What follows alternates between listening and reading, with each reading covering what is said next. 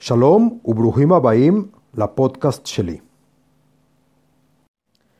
הדובר עליכם אברהם אייזנמן, מחבר הספר DNA רוחני, שיטה להערת רוחנית. אתר באינטרנט abrahameisenman.com שלום עליכם. בפודקאסט זה אנו מגדירים את המושג של הכלי, הגוף המקבל, קולטן רוחני. המילה כלי, כמשמעותה בעברית, הוא כלי שמקבל לתוכו, מעין קולטן רוחני. הכלי של האדם הוא הקולטן הרוחני שלו, או מקום אחסון האור הרוחני. הכלי הוא הרצונות שבתוכנו, המוכנים לתיקון, כלומר, מוכנים לקבל את האור הרוחני. בפודקאסט הבא נעבר על הרצונות, ויש קשר הדוק עם המושג של הכלי, כי המערכת הרוחנית של האדם מורכבת אך ורק מרצונות. ההורה שתל את הרצון בתוכנו. הרצון הוא החומר שממנו נוצרנו. המהות שלנו כבשר ודם מגדירה את הטבע המקבל, החושק והנזקק שלנו. אנשים הם הכלים שבהם האור משתקף, כלומר, הרצונות שלנו, שהתממשו או אנו רוצים לממש. כפי שאמרנו בפודקאסט הקודם, האין סוף אינו מצב לבני הבריאה, שבו הבורא מאחד את האור ואת הכלי במצב של איחוד מושלם למרות הטבע המנוגד שלהם. כאשר הם מאוחדים וממוזגים, הכלי תופס שכוח ההשפעה האינסופית שהוא נהנה ממנו, נובע כולו מהעובדה של האיכות עם האור, ולא נובע מעצמו ומיתרונותיו. דוגמה, הפתיל של מדורה גדולה. הפתיל הוא הכלי שבו האור דולק ומאיר אותנו. אבל הפתיל הקטן הזה לא נראה ליד המאור של האור. ההשפעה או האור המגיע מן המדורה ושמגיע מהאיכות של אור וכלי יחד, רק אפשר לזהות את האור. האור נראה, הכלי לא נראה.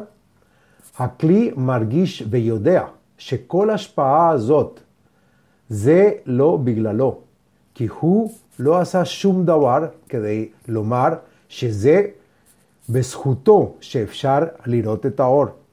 ואז הכלי מחליט שהוא לא רוצה להשפיע ככה. הכלי לא רוצה להמשיך ולקבל את האור בחינם כפי שהיה באינסוף, ללא מאמץ או זהה. הכלי מתחיל להתפתח ולהוות בושה. תחושה של אובדן כבוד שנגרמה על ידי קבלת האור ללא מאמץ, ללא עבודה, כלומר בלי להרוויח אותו.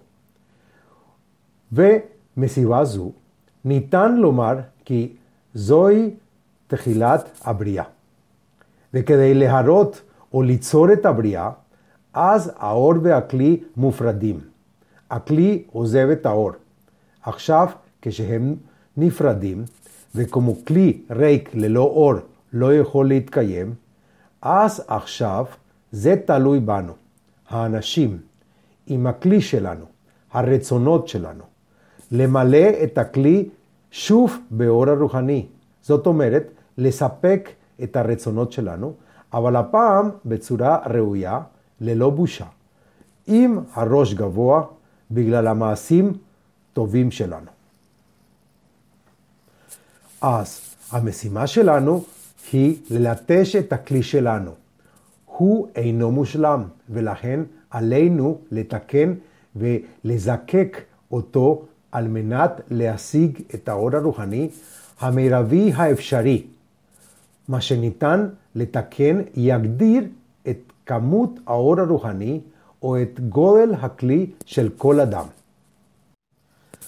הכלי מחולק לפי העובי או רמת העידון שלו, ובחלקים אלה הוא יקבל את העוצמות של האור הרוחני המתאימות לרמת העידון או עובי של הכלי.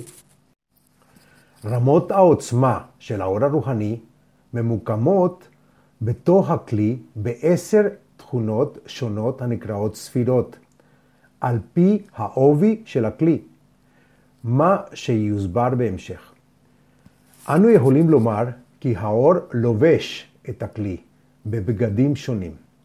ככל שהכלי גדול יותר, כך יותר אור רוחני יכול להיכנס, ובכך להגביר את כוחו של האדם ואת השפעתו, כי אז הנשמה שלו קרובה יותר לבורא. דומה לו יותר, כי יש לו יותר אלמנטים של הבורא. כאשר האור הרוחני נכנס לכלי, האדם הווה עלייה או התרוממות, כלומר, הכלי של האדם מתרחב ויש יותר מקום לאור רוחני להיכנס.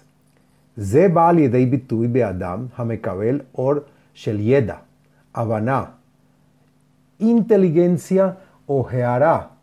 בקבלה אומרים מוחין, אשר נותן לו תשובות או מספק לו את המשאבים כדי לפתור כמה מהרצונות שלו או צריכים שיש לו. אנחנו יכולים גם לדבר על כלי של קבוצת אנשים. כאשר אנשים עובדים יחד בקבוצה על כל סוג של פרויקט רוחני, למשל לימודים, תפילה, מדיטציה, עבודת עם כוונה רווח או ללא כוונת רווח, או פעולת צדקה.